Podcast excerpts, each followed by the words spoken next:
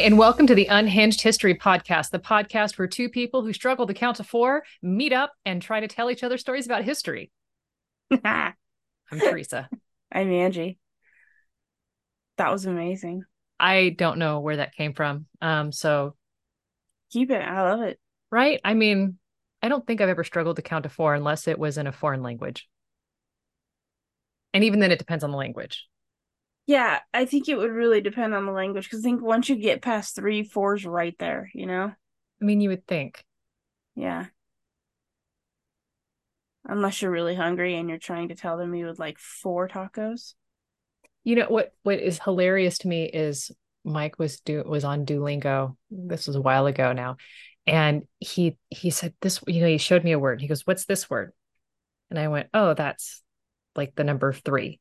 And he goes, No, San is number three. It's like, yeah, but that's if you're counting just standard. But if you're counting cylindrical objects, you say it like this. If you're counting animals, you say it like this. If you're counting ships, you say it. And he goes, What? It's like, yeah, they have different counting systems. And he looked at me like I was lying to him and trying to really railroad his education in a foreign language. um, I love that. And were you? no, no, I was being legitimate. But the person, because we were at Ani's horse riding lessons, and there was a, another parent behind us, and she was listening, and she just went, "I, I gotta, go. I don't like any of this. Like, this is why I'm not learning Japanese." That is hilarious. Poor Mike. I so mean, what have you been up to? Um, we had, you know, another busy week trying to trying to get our acts together. My oldest son keeps reminding me that school starts in just a couple of weeks, and I keep reminding him that he has his own two feet. He could walk. That's not true. He can't walk that. No, far. but to say but like, anyway. wait, it's not true that he doesn't have two feet because I've met both sons. I can I can vouch for their their, their number of feet. Uh, no, it's it's this that I I would never tell him he could actually make that walk because there is a whole like two mile section of it that is like highway.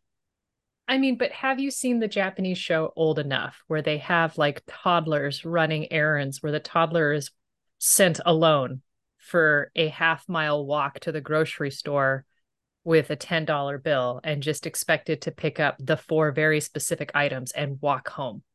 I have heard of it. I have not seen it. I, I think I might have seen a clip of one once, but um this has been this has been oldest son's like biggest gripe in life is that I won't let him walk from anywhere that we li- like where we live to anywhere else because there he's, is no he's past the kidnapping size. He is past the kidnapping size, but he what he is not past is the um dumb drivers hitting him where there is no place to stand size. Oh, you know what? That that checks. I I concede. Right. So there's like no sidewalks in our immediate area. PETA, I do let him ride his bike into town, like he can do that, but into into the main town, no, it's too far. Mm. There's there's too much open highway with no shoulder or anything for for him to be safe on and he thinks that I'm just a big curmudgeon and I'm cool with that. You know, live your best life, bud. You know, we have to hate our parents for something and it's better that than hating who he is as a person. You know, I feel like uh he thinks that I'm the villain now, but one day he's going to be like, "Oh, I get it." Yeah, I have kids. I I I too don't want them mowed down by a 1957 Chevy. It, it, which it would be an iconic way to go.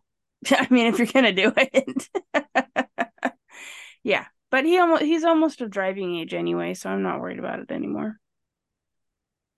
Yeah, that's fair. And then you could make him cart his younger brother around and free He's, up Angie's time.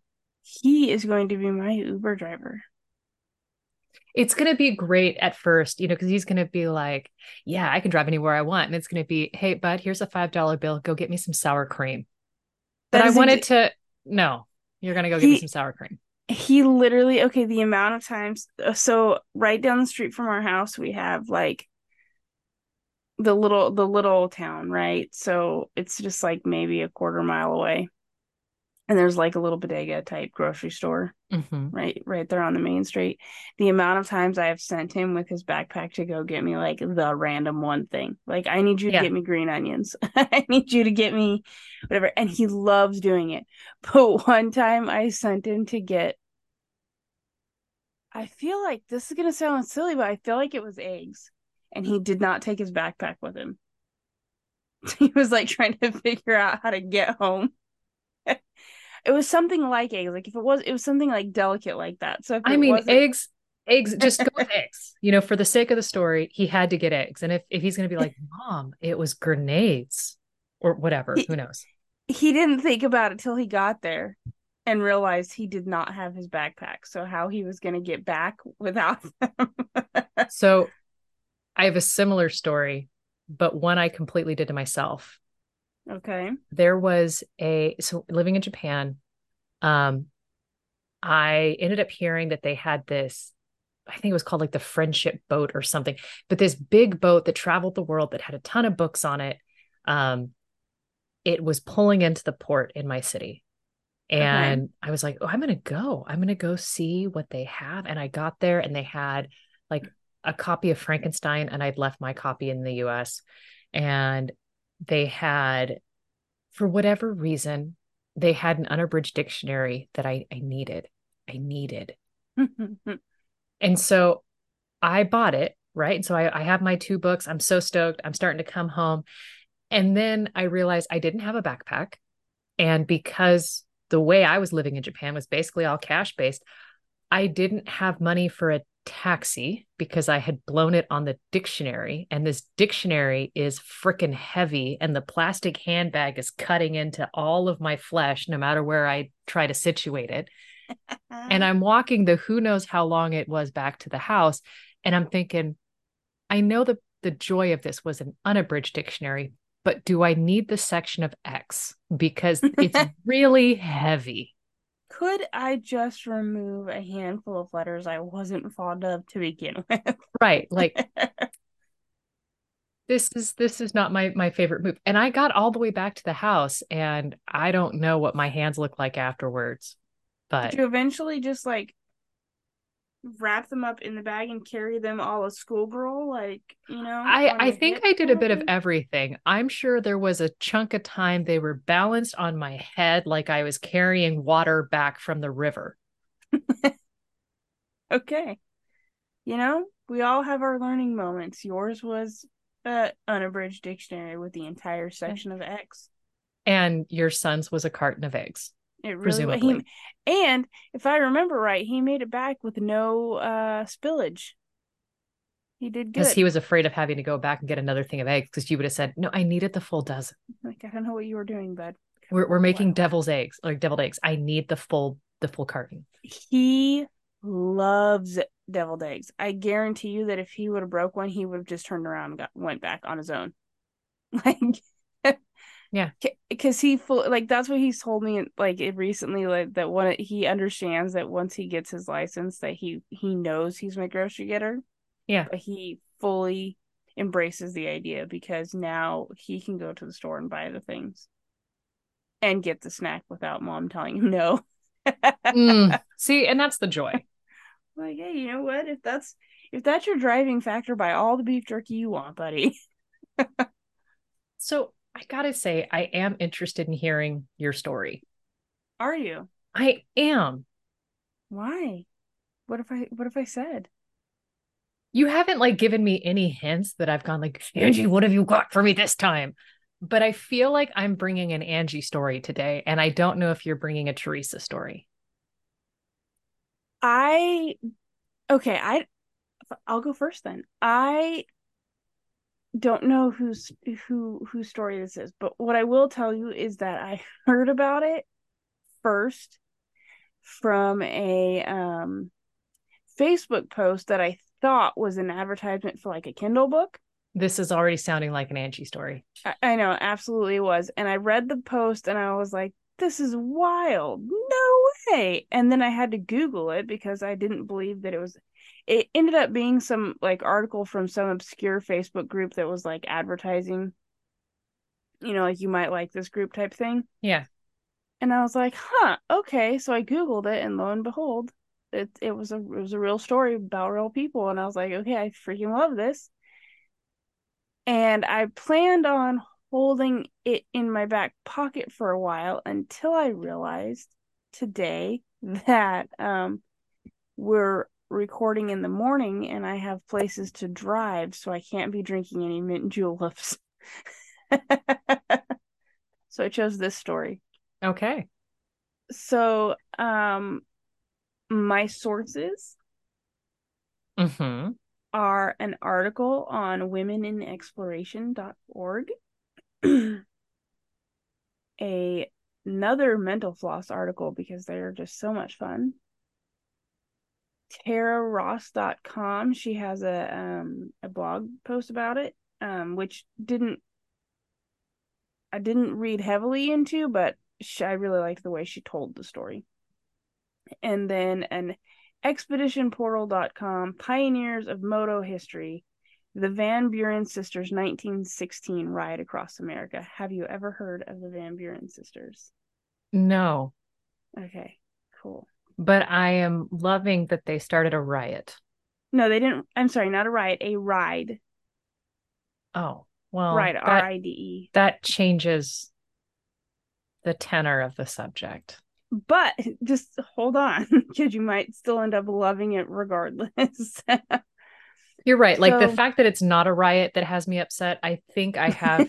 I have to. I've, I'll be back. I got to call my therapist. I'll wait. Yeah. um so my story starts on the eve of the US entering World War 1. Two sisters of a well-to-do upbringing want to help in the war effort in any way they can. So this is a story of Augusta and Adeline. Um they go they prefer their nicknames of Gussie and Addie.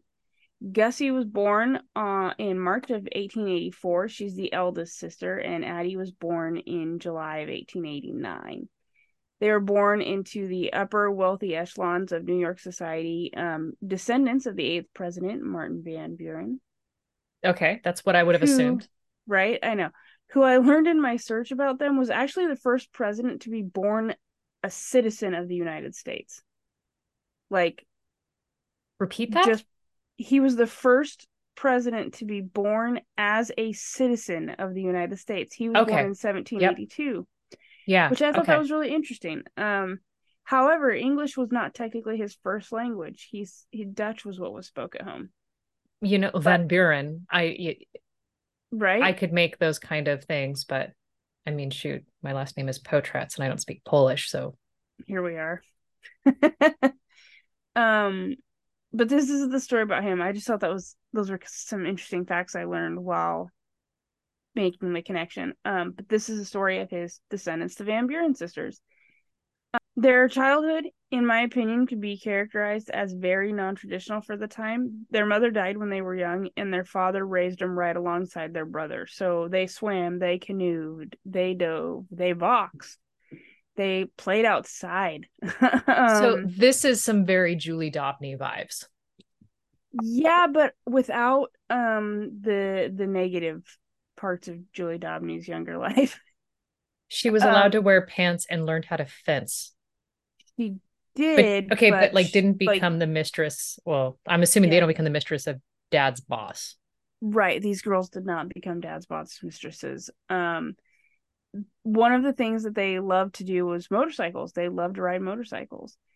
And how, in my opinion, like how absolutely scandalous in 1916 is that for a high society lady to do, right? Um, Could you So- imagine real quick? You're sitting at your formal dinner. You've got the the silver that's been shined and polished. You've got the courses lined up in the servant's kitchen waiting to come out. And then two Harleys pull up in the front yard.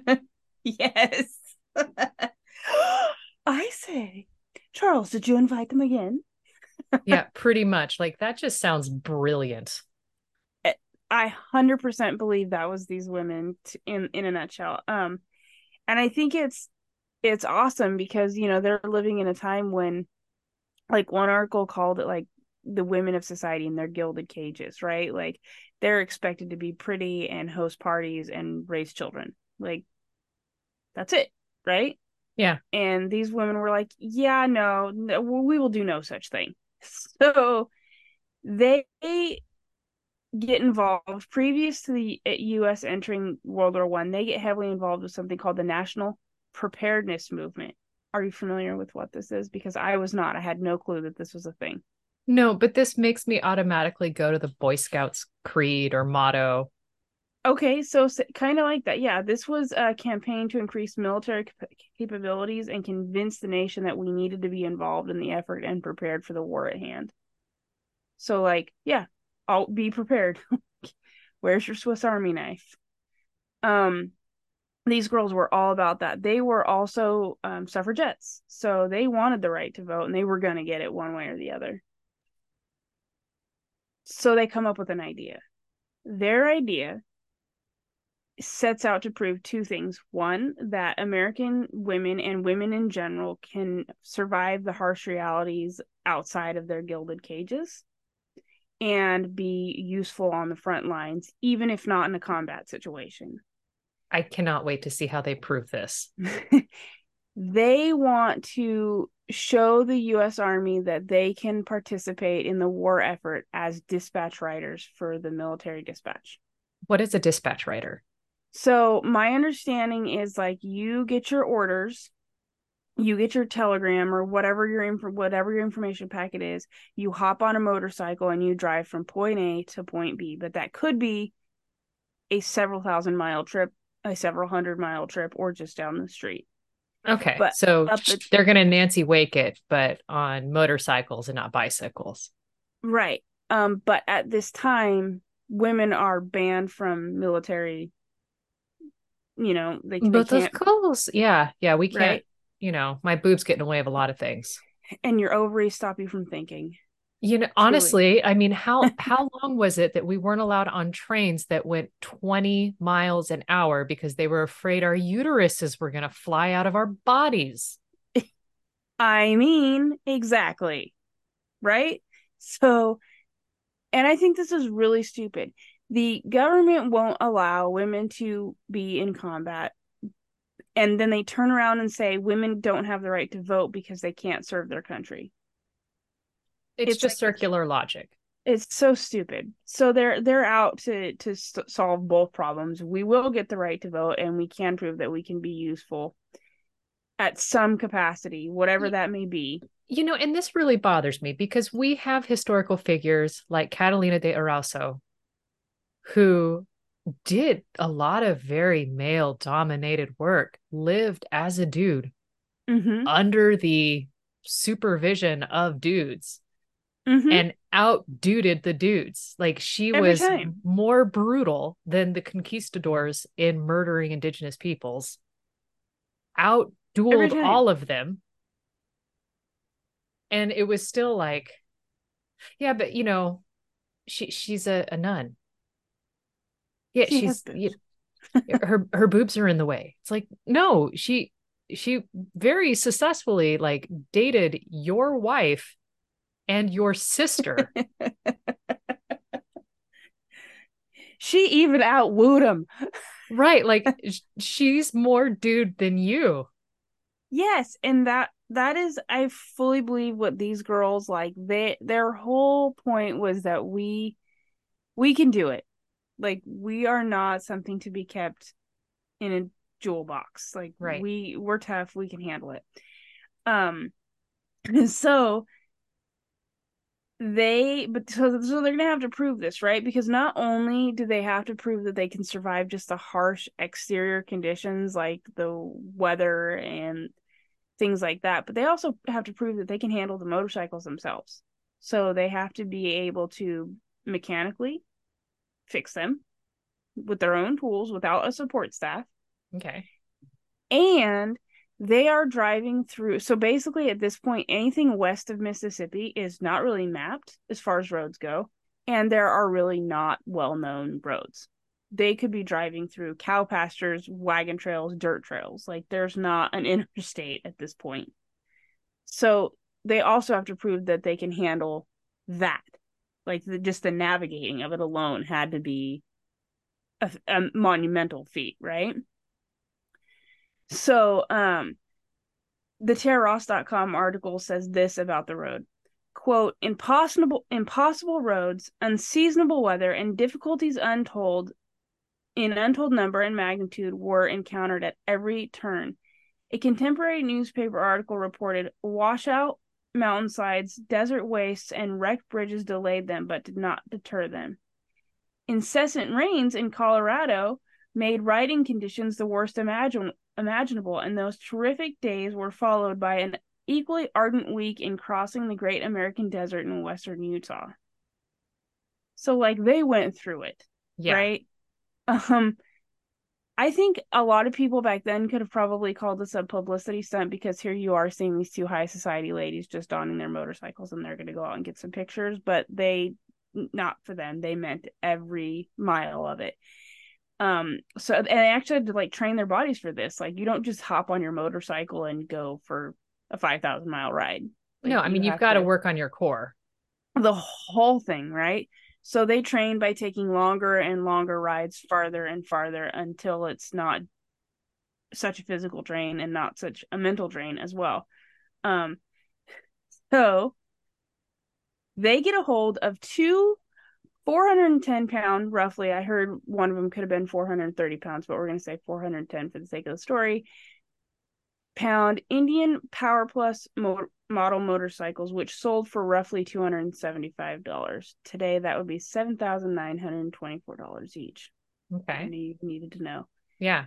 I These mean, I'm been... such a motorcycle enthusiast. That's the know, one right? thing that you know about me.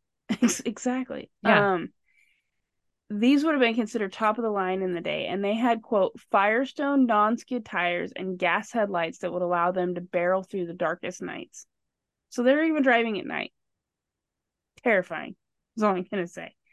Um, I'm not really sure how gas headlights are safe, but like it's 1916, so who am I to judge? Like, I mean, look, in the grand scheme of things, we just left the era where we had arsenic wallpaper. I guess that's true. Um, one of the things that they did lack though were helmets. So what they did have were those um cool leather caps and the goggles. Okay. You know? I mean, honestly, I think you just need to affix some blades to that so that when you fall, it just severs your head and you feel nothing. That feels like the, the thing that should happen. Okay. Live your life. Um, as well, and, and, and of course, you know, they're riding leathers, right? Okay. So I do have pictures if you want to see them. But of course. But of course. Okay. Because I, these girls are just absolutely adorable. Can you see them? Oh, now you can. Okay, so she is showing me some black and white. Uh, the first image is black and white of these two faces with ear to ear grins. They probably had a bath three days ago. Maybe if they're lucky. right. Um, like they the one on the left, what is it? Not Angela, Augusta. Augusta, yeah. Augusta, okay. Gussie, and there, then Adeline. There's some shadowing on the teeth that could just be straight up bugs.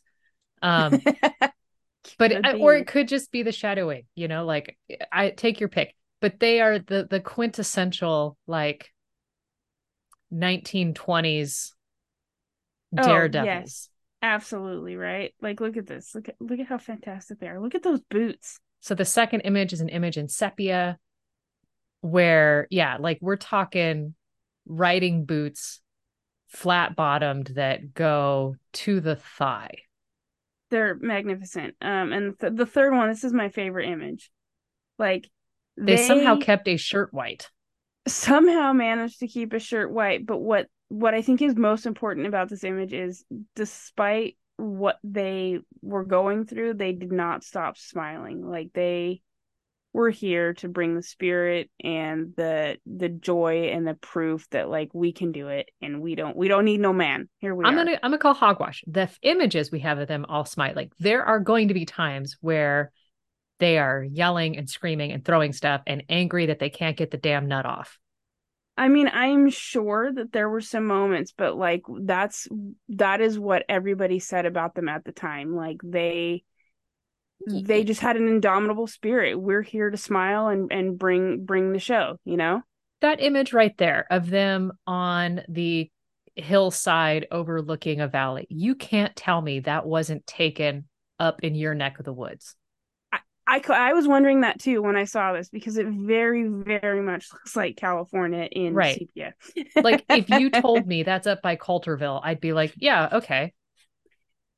Could have been. I mean, I was thinking when I when I was looking at it, I was thinking like San Francisco, like the Napa Valley, very okay, Napa the San Francisco area. area. because San Francisco yeah. is like the wharf, the very top. Like it's been a city. No, no, no, a... not okay, not the city part, but that area. Like it. All right, all right. The all right. So just rural Bay Bay Area. Yeah.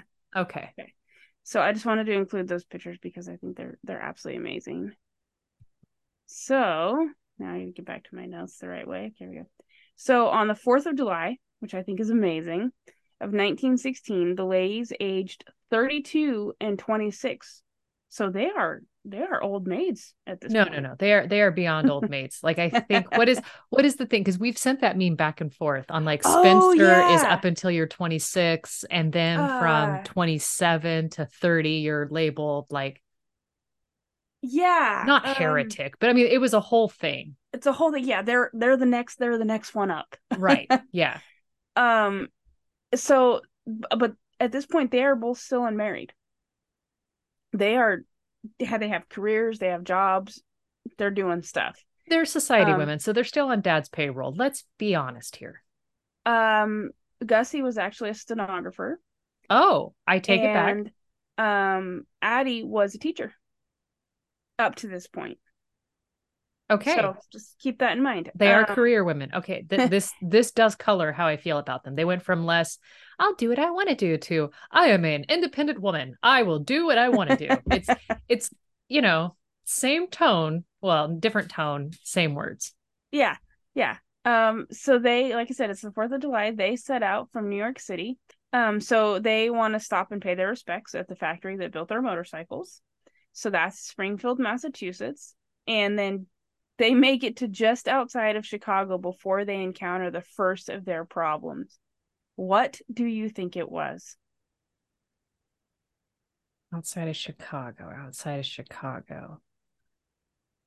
I'm going to say there was a cow in the motorway and they hit it. No. it was pants. It was their pants when are pants the problem? well, pants well, are the solution for women. Uh, usually, yeah. So while women's fashion at this time was going through a major change, like the ladies were leaving the corsets home and opting for more flowy, comfortable attires, pants were still considered illegal for women to be seen wearing in most states. Uh...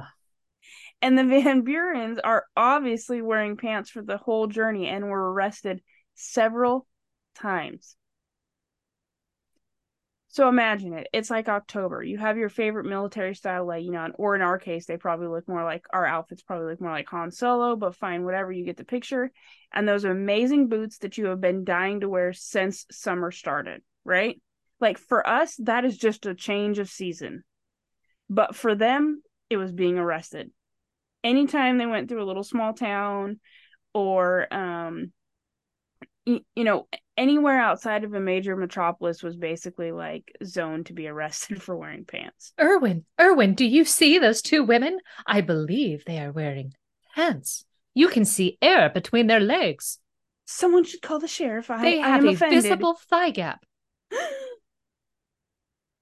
to point I and I love this. Um so like I said, they were arrested several times to the point that years later addie's daughter would say quote but each time they were late were released with only a reprimand provided they got out of town fast. Can you imagine? I'm gonna let you off the hook but you and your pants you gotta go. Well okay so my cousin so my my cousins they and their family they they hunt quite a bit and they go up to like montana or some real small i think montana but some real small town to do their hunting.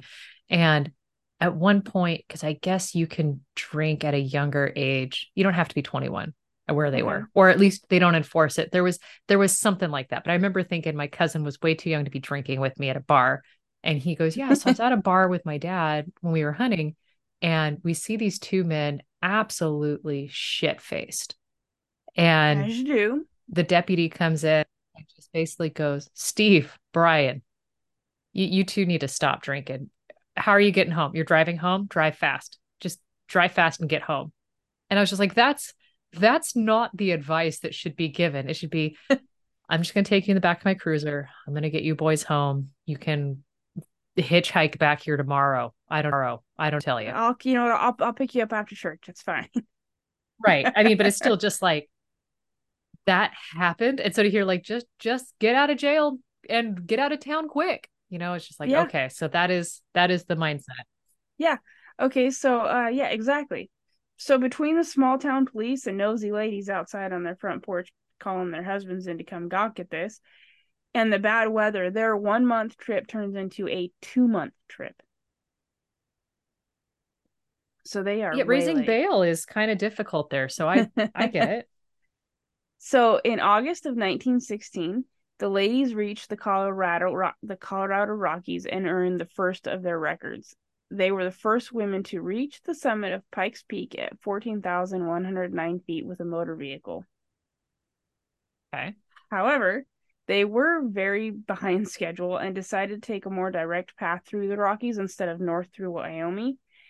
Um, but the mountains had received so much rain that year that the dirt paths that they would have taken were turned to sticky, gross mud that trapped their tires. And the Mental Floss article gives a great description here, saying, quote, exhausted, freezing, and filthy from their fruitless efforts to free their wheels, the dejected duo were forced to abandon their bikes and seek out help on foot. Hours and miles later, the sisters slid out of the darkness upon the small mining town of Gilman, Colorado. They were quite the sight to the odd miners, two angel faced ladies draped in leather and caked in mud. angel faced. Angel faced ladies, draped in leather and caked in mud. The miners give them food and they look after them while they rest and then they help them get the, their bikes out of the mud. Then, a hundred miles west of Salt Lake City, the wind had sent the desert path away.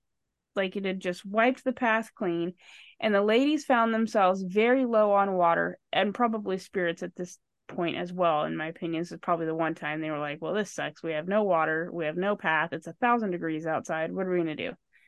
Right. When along comes another miner or prospector, whatever you want to call him, with his horse and cart, which are packed with supplies, and he has a great sense of direction. So he gets them going the right way, gets them all sorted. Great sense of direction. He probably also lives there. That's easy to have a great sense of direction when this is your home turf.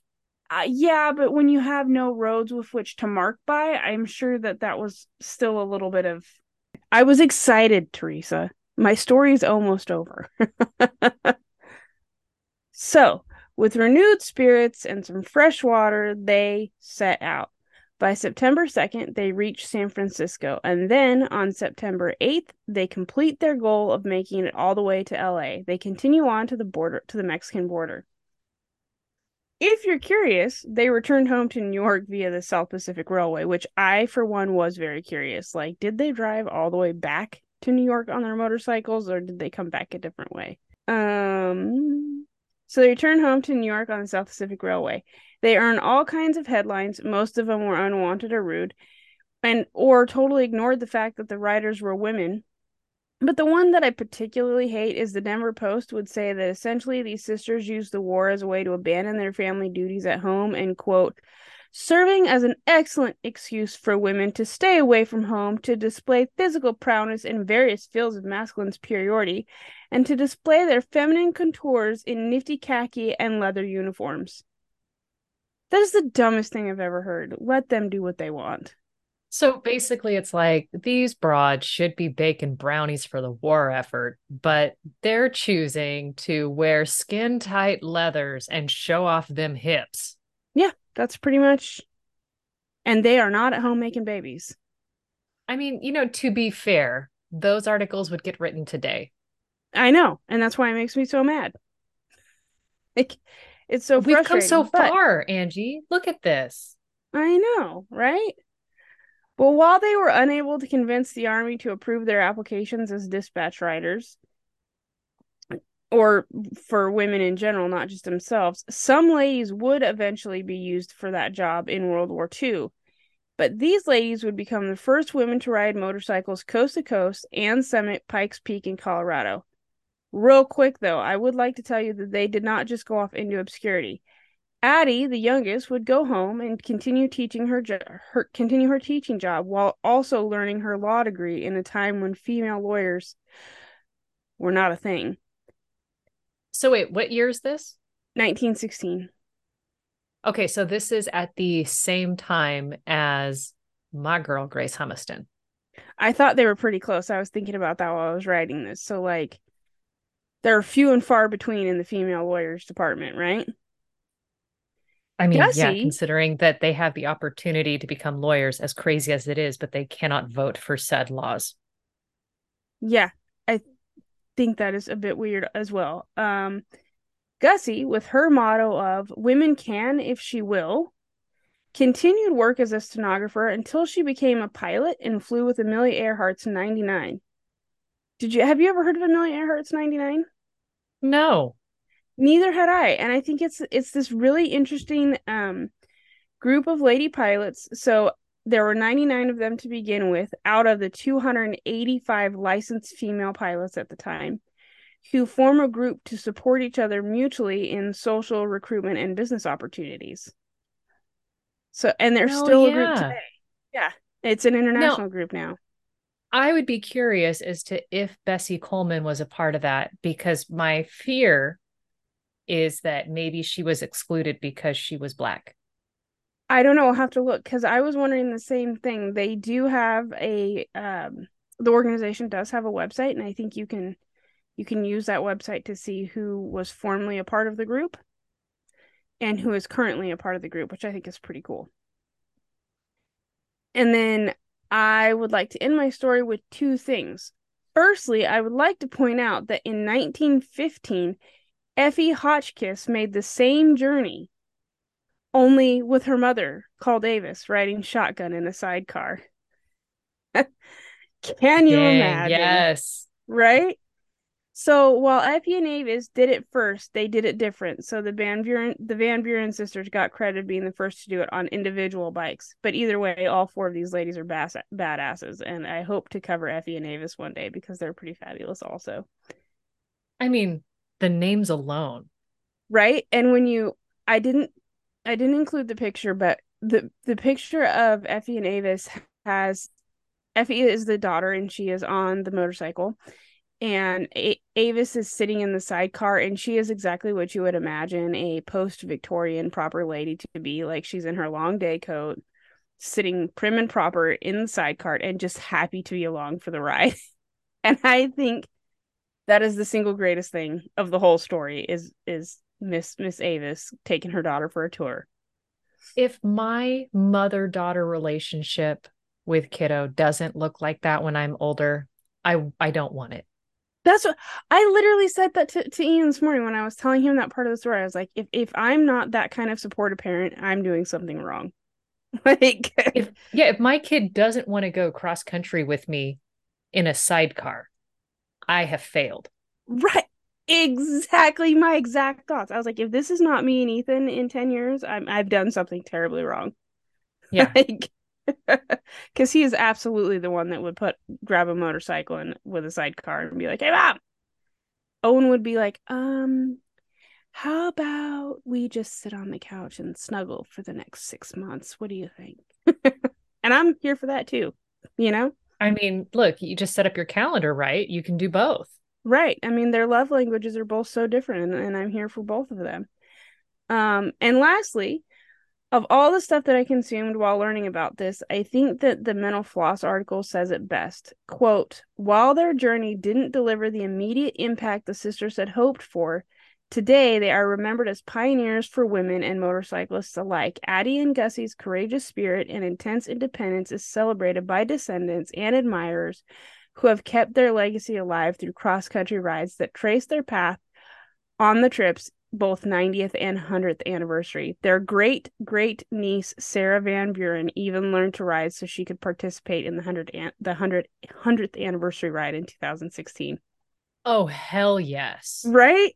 I think that is so fantastic. Like get it girls, I'm here for your sense of adventure. Let's do the thing. Yeah. And that's my story. Safety. Penny. okay. All right. I love that. And I will say that that was probably a Theresa story. Oh, good. Good. Which is great because do you know about the Great New England Vampire Panic? I love the Great New England Vampire Panic. yes. Hit me. I'm here for it. Okay. My sources uh, started off in a Smithsonian Magazine article, The Great New England Vampire Panic by Abigail Tucker, a Damned Connecticut article, The Jewel, The Jewett City Vampires Griswold by Ray Bendici, and the podcast Gabbin' in the Woods, episode 79, The Jewett City Vampires. The podcast is called Gabbin' in the Woods, like we had a good gab. Yeah. Yeah. As that. in and it's it's two Australians. It's it's it's a okay, so they do a decent job. They're very similar to us, but they have a lot of Australian banter. Okay. And so it is it is incredibly obscene. like I put our explicit tag on here just because we occasionally slip up and say something. There is no occasionally with these two. I don't think there really is with Australians, to be honest. No. And they talk about things so I mean, they they pull no punches, but like, you know, male and female co-hosts, and they just openly talk about things that I probably would only talk to my husband about. And I'm like, I didn't realize I was a prude until I heard how freely they spoke of body parts. And just and went, you're like, excuse me. yeah, I guess I am going to clutch my pearls here. I didn't realize I had that within me, but good to know. Let me tell you, I am currently reading a book series that I did not ever set out to read and I'm I'm loving every bit of it, but there are parts of it that I literally have to put the book down and be like, "Ian, I got to tell you this." yeah, like I can't tell anybody else other than somebody who has seen my my naughty bits. Uh, yeah, like I need you to explain this to me. Help me here. And he's like, "Oh dear God." oh. The man is okay. like the man is like vicariously reading the entire series through me. Like he knows exactly what's going on.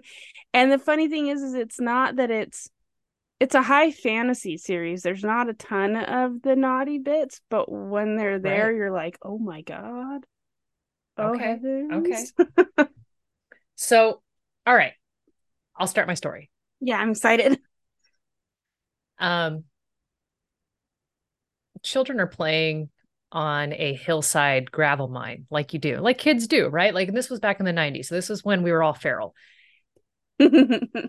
and they find the first graves. Uh, one runs home to tell his mom. Mom is like, You didn't find graves. And then the boy produces a skull, a human skull. As you do to prove to mom that you found a grave. Yep. And so now mom is like, Holy crap. Perhaps and, you found a grave. yeah, perhaps. Perhaps you kids are onto something. And so this is 1990 in in Griswold, Connecticut, and the police, when they originally roll up, they think that these burials might be linked to a local serial killer named Michael Ross. Okay. And so they tape off the the whole area and they realize fairly quickly that the brown decaying bones are basically more than a century old. Wow. And that's when they bring in Connecticut State archaeologist Nick Bellantoni. And he's determining that this is a colonial era farm cemetery. Okay. And the thoughts are okay, th- this is fairly common in New England. There's scads of unmarked family plots. And in this one plot, they find 29 burials that are typical of the 1700s, early 1800s. And the dead, here's where it gets kind of sad. Many of them are children because, you know, life expectancies and child mortality right. rates. Um, they're all laid to rest in what is described as a thrifty Yankee style. It's simple wooden coffins. They don't have jewelry on. Most of them are not wearing a lot of clothing. And you got to think about it.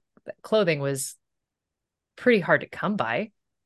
Right. And right. so, you, you know, if if you could, you know, hand me down that robe, that whatever, you would.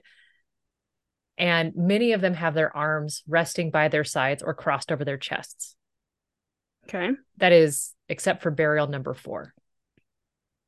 Okay. And Bellantoni, he's immediately interested in this grave even before the excavation begins. It's only one of two stone crypts in the cemetery. Okay. The rest are just simple, like six feet deep burials. Yeah. Right. Okay. Okay. But the, I mean, one or two stone crypts, and your eyes don't go to it first. I don't know how you how you go for the the standard graves when there's crypts there. I mean, their priorities were a bit different than mine. yeah, I would have gone straight for the crypts too.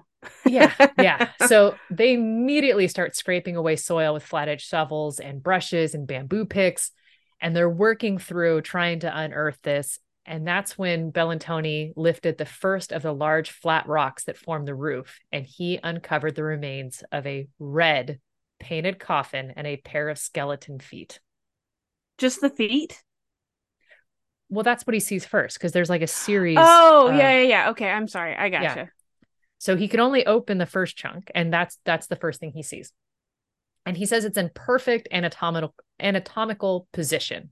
And then he raises the next stone and he sees the rest of the individual had, quote, been completely rearranged, unquote. The Well, skeleton yeah. had been You got to rearrange mm-hmm. them so they can't get back together. well from your lips to God's ears. because the skeleton had been beheaded. The skull and thigh bones rested atop the ribs and vertebrae to look like a skull and crossbones motif, you know, like a Jolly Roger. And he said he'd never seen anything like it. And then subsequent analysis shows that the beheading had come along with other injuries, including rib fractures, and that these had occurred about five years after death. Oh, and, and somebody's also smashed the coffin of course. For good measure. Of course. And so then the other skeletons in the gravel hillside are packaged for reburial, but not JB, the one that they've from this this stone crypt. Um, he is a 50-ish year old male skeleton from the 1830s, and they call him JB because of the initials that were spelled out in brass tacks on the coffin lid, Okay. which that just seems so hardcore and so gothic, you know? Like I didn't I wanted a Viking funeral pyre, but I think I can be talked into a gaudy stone crypt in the if it's only one of two in the cemetery. like if I can't have a pyre, I'll take a gothic crypt. I mean, yeah, okay. Yeah. I okay. am a hundred percent with you on this. yeah. And so he shipped to the National Museum of Health and Medicine in Washington, D.C. for further study. And meanwhile, Bellantoni, he starts networking. He's inviting other archaeologists and other historians, and they look, they take a tour of the excavation. And he's like, basically, like, hey, what the hell do you guys think is happening here? Like, I'm I'm out of my depth. So he's he's phoning a friend and right, and then there his is the one historian there who also loves the paranormal and read a few books and has been like, "Hey, you don't cross bones bones for no reason." Just you're, you're not on. Like i mean so give me give me a couple couple of paragraphs because you are right on track. So in the course of his research he makes a call to a dude named michael bell who is a rhode island folklorist. And if you go from archaeology to folklorist you are running out of theories. You are running out of options. Right and that's when we are officially grasping at straws and we are hoping that somebody knows what the fuck is going on This is like Um, taking like um you know when an archaeologist finds something they can't figure out what it is and they take it to their grandma and their grandma's like, "Oh, you spin your yarn on that for knitting." But they pulled it out of the ground and it's been there for 5,000 years. Same thing. Yeah. Well, I mean, there was there was an ancient Sumerian. They kept finding these little pots, Yeah. And and they were just like, "What are these?" And the male archaeologists were like, "It had to be for men to like. Maybe it's a nutty pot. Maybe it's." And they show it to a woman, and a woman looks at it, and goes, "It's a baby bottle." Yeah, same it's the exact same thing. Like um Yeah. same energy. Mhm. yeah. Only calling Mulder instead of your mom. yeah, I want to believe. and so there the folklorist he had spent basically the previous decade discuss like exploring researching uh, new england vampire exhumations And the Griswold case occurs about the same time as the other cases that Bell's investigated. And so, you know, the timing's right, the setting's right. Griswold is a rural agrarian, it's bordering the southern Rhode Island where multiple exhumations had occurred. And then many of the other vampires, like JB, had been disinterred, grotesquely tampered with, and then reburied. And in light of the tales that Bell is telling him of the violated corpses and posthumous rib fractures, they they all begin to make sense. And then we see that the like the the rib fractures likely occurred because they were rummaging through his chest, hoping to remove and probably burn his heart. Yeah, okay, And that checks. It, it's about this time that one of the colleagues asks, "You ever heard about the Jewett City vampires?" like just do you know casually over Jewett coffee? City? yeah, do you know about the Jewett City vampires? Um, I'm not sure that I do. I okay. know I I think I know of JB, but I don't I the, the name Jewett doesn't ring a bell to me, so Okay. So in 1854, one article says it's a neighboring city. Um, when you look it up, you see that Jewett City is actually a borough of Griswold. Okay. So basically, same area, right? Um, still in Connecticut, town people exhumed several corpses suspected to be vampires that were rising from their graves to kill the living. There's a few newspaper accounts of these events that survives. And had the Griswold like so basically they're asking like had this grave been desiccated for the same reason that the Jewett City vampires did. And what we need to kind of go back in time is that there was this whole like aura of fear that happened, right? Like there's tons of of areas in Connecticut and the surrounding area that use Satan or hell or the devil in how they describe. Right.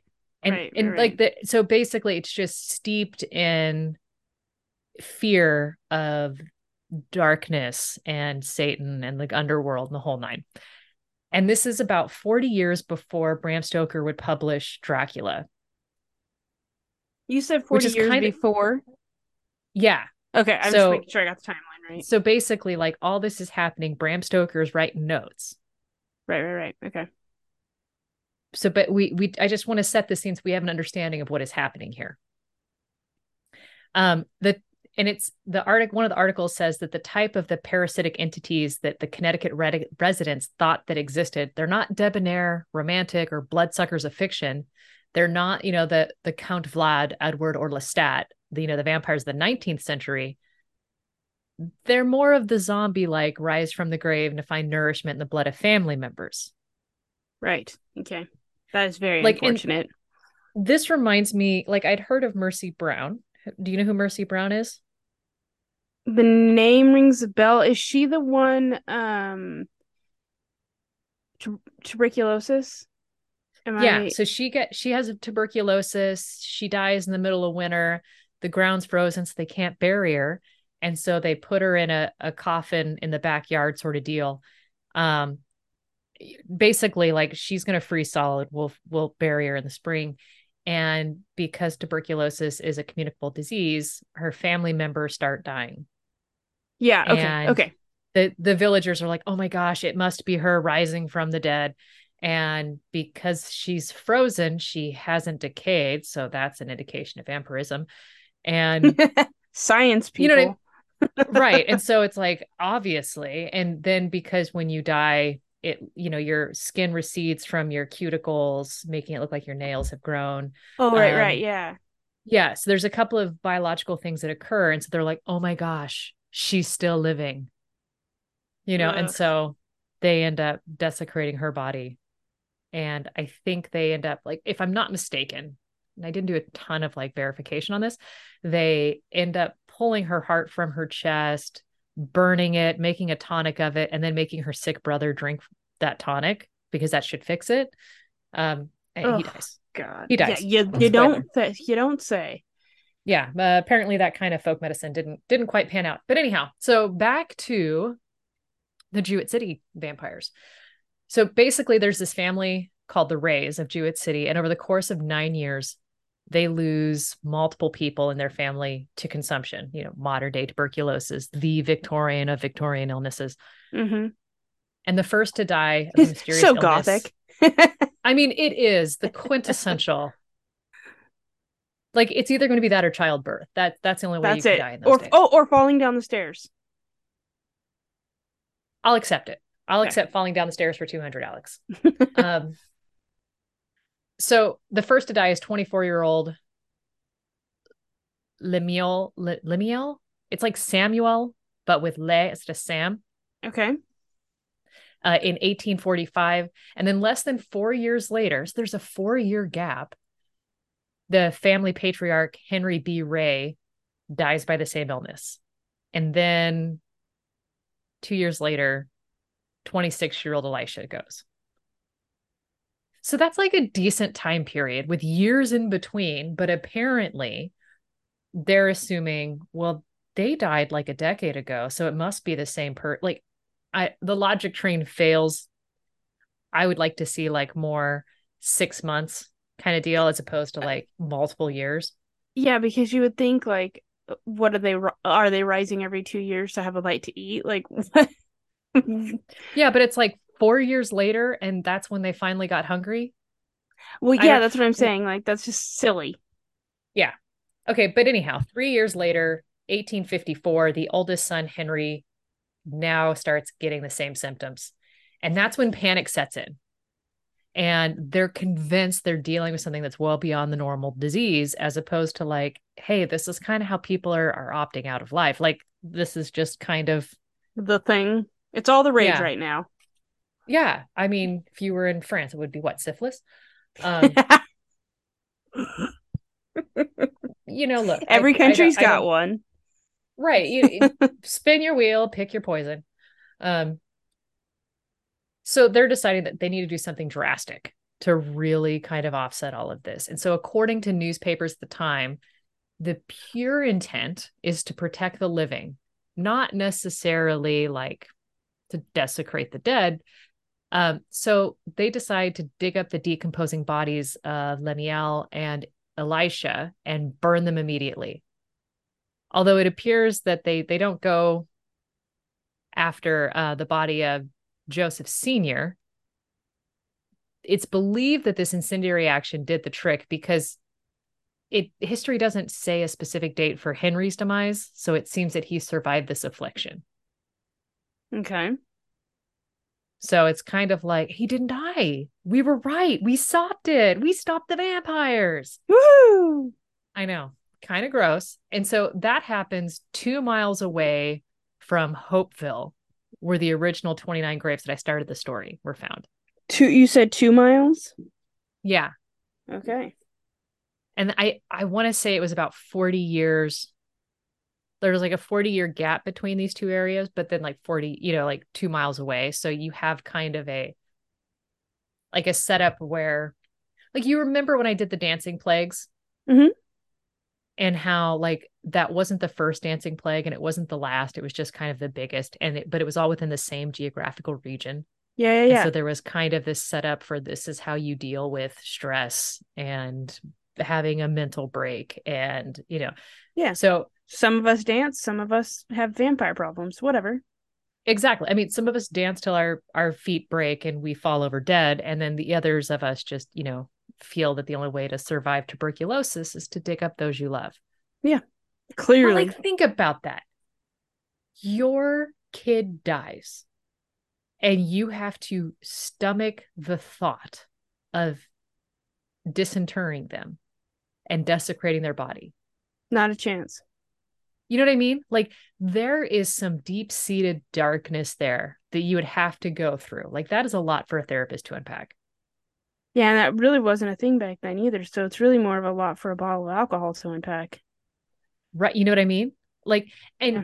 even if i mean you're you're not going to assume my kid's a vampire unless that unless you've gone through the full list and and tried everything else Yeah. I mean it's so easy for us to look at it and be like and so they thought vampire as opposed to being like no that probably took a decent period of time before they got there because it took years for the ray family to go, okay, we've lost three people. It's got to be vampires. for a while. It's you know, we've tried everything else. We've rubbed some dirt on it. We tried walking it off. We, you know, it, this hasn't worked.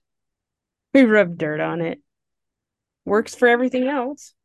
I mean, shoot, that's an that's something I grew up doing. It's like rub some dirt on it. You'll be fine. Yeah, you can eat dirt. Dirt's fine. It's not gonna kill you. Everybody eats dirt. Yeah. Dirt's our friend. Okay, so the okay, so when we're going back to that grave in Hopeville with the red coffin, um, when they they looked at it, it did show signs of consumption, as did several of the family members. So they're like, yeah, of co- of course, this is this is definitely one of those vampire burials. Obviously. And even though, I mean, but you know, it's like you can see that they they had tuberculosis in their systems, and then you can see this this response. So it does match both time and place. Okay. So we've got motive, we've got opportunity. No, that's sad. It, it really is, especially when you think about how you all the steps you have to go through as a grieving family to get to that place. Yeah. Um, so even though it's it's all speculation, it does seem that we have consumption ravaging the entire Ray family before somebody recalls that situation two miles away with the Walton family up the road. And so they had done the exact same tried and true preventative action to re kill the dead.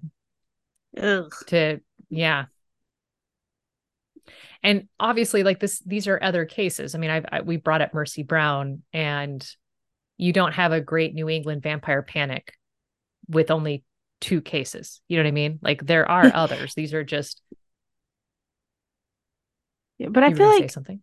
no, I I was, but no, go on. I I was gonna make a joke and then I decided it was not necessary. I'm, I'm basically at the end of my story. I mean, if you want to make a joke, go for it. I'm, I'm not going to like serve up more more child vampires. no, it wasn't even funny. I took Oh, it back. okay. That's fair. That's fair. That gives me less to edit out later when you when you text me and you go, delete that, delete that. I Please can't let that on the that. internet Oh my god, I can't believe I said that. out loud with my Outside voice of my own brain. using my mouth hole. And then you had to hear it with your ear holes. I'm so sorry. Yeah. Mm. My apologies. Please accept these cupcakes that are being Instacarted. Um, so I what ends up being interesting is that there's a book that kind of chronicles this. It's Michael E. Bell's Food for the Dead on the Trail of the New England Vampires, Mm. which feels like something I wish I would have known and like, you know, kind of been like, I'm going to pocket the story and I'm going to read the book and I'm going to really enjoy this. But it, then it'll be like a three part episode as opposed to like, you know, doing a quick and dirty one now. So, but I mean, one of the th- one of the articles ends on this line that I feel it, it, it kind of makes sense. You know, it, we look at it as extreme, but in retrospect, we know it wasn't necessary. But making extra sure that the dead stay dead made everyone feel better, and that doesn't suck, right? I guess. I mean, but it's like you think about it, it's like, okay, you have to go through all of that mental issue to get people through it, to grieve, to come together, to heal. And it's like, Yeah. if this is what it's going to take, it sucks, but it is what it is. I guess, yeah. I the, I always think about the fact that like these are also the same area of people that assume that just because you know how to get rid of a headache and you happen to not wear pants that you're a witch. You know, like You're it's the wrong. same the same logic of uh of and and the funny thing, I guess well it's not funny. The the other thing to that is that their actions are out of fear, right? Mm. So fear does weird things to how your brain processes stuff. I mean, it shuts down, so you you have an inability to process stuff.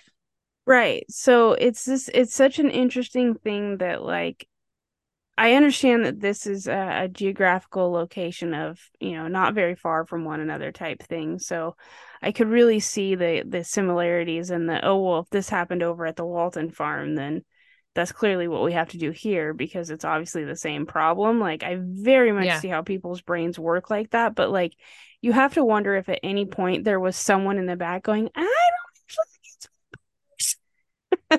You know, it had to be because it took years for them to do that to the Waltons. Right. Years.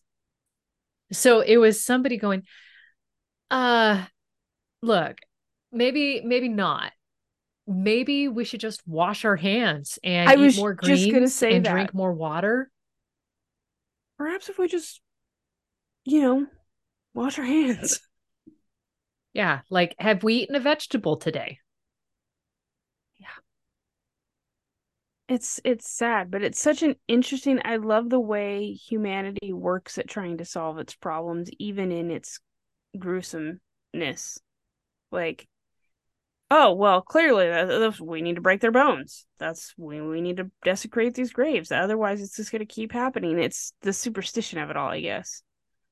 Well, and you think about it, how many, like, there have been multiple superstitions or things that we have done as a race that has actually progressed us to move forward. Yeah. Like, if you hear something in the woods, no, you didn't. Mm, oof. Life saving.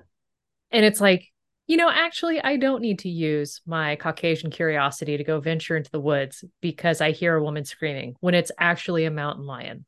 I'm really, uh, it's okay. I know that I'm a white woman who wears leggings and flip flops. I don't actually need to go in the woods. It's fine. Yeah. Just because you think You you, know what I mean? it, no, you yeah, didn't. exactly that. Yeah. But I also don't live in Uh, Appalachia, so there's that.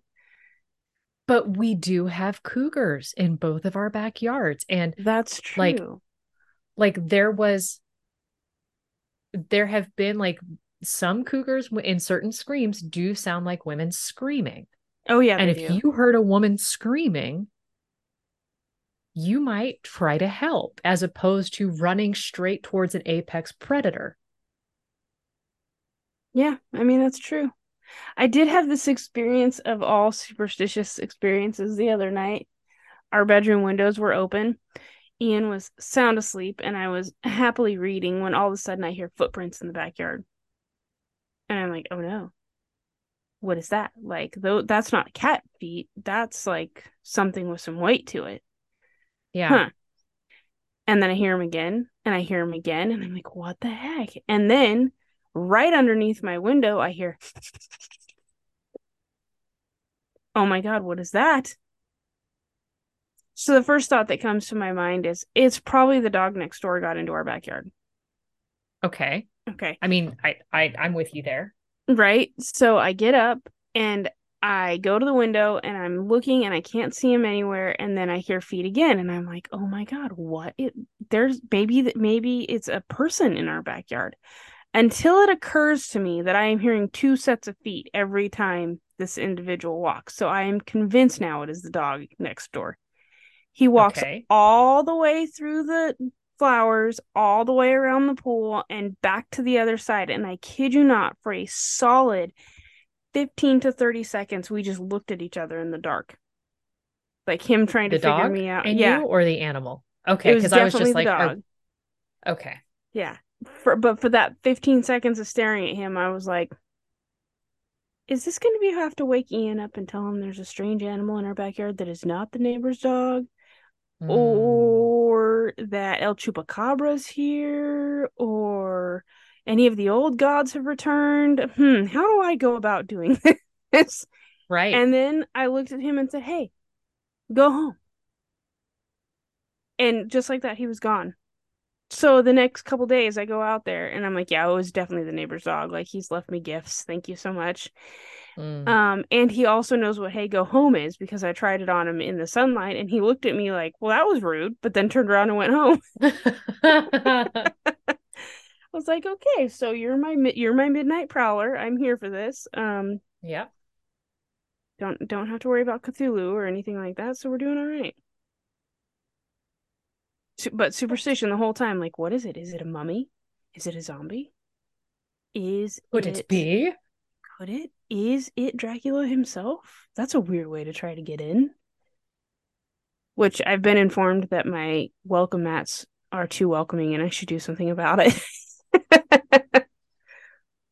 Superstition at its finest. I mean, you're not wrong, but that's exactly it. Oh, absolutely. So you ready to call this episode so that I can figure out how to edit all of this fun stuff? all my clicks. I saw that, and you can't see the face I'm making back at you, but just know it's very similar. Uh, you know, I'm here for it. Um, so if you've enjoyed hanging out with us and you're thinking, yeah, I like these guys, give us a follow, give us a rate, or review us, and uh, you know, really let us know what you think. But keep those one stars to yourself because we are the only single stars in our hearts. and uh, if you're like, you know, I'm going to give these girls an email, tell them what I really think, you can do so at unhinged.historypod at gmail.com. And on that note, goodbye. Bye.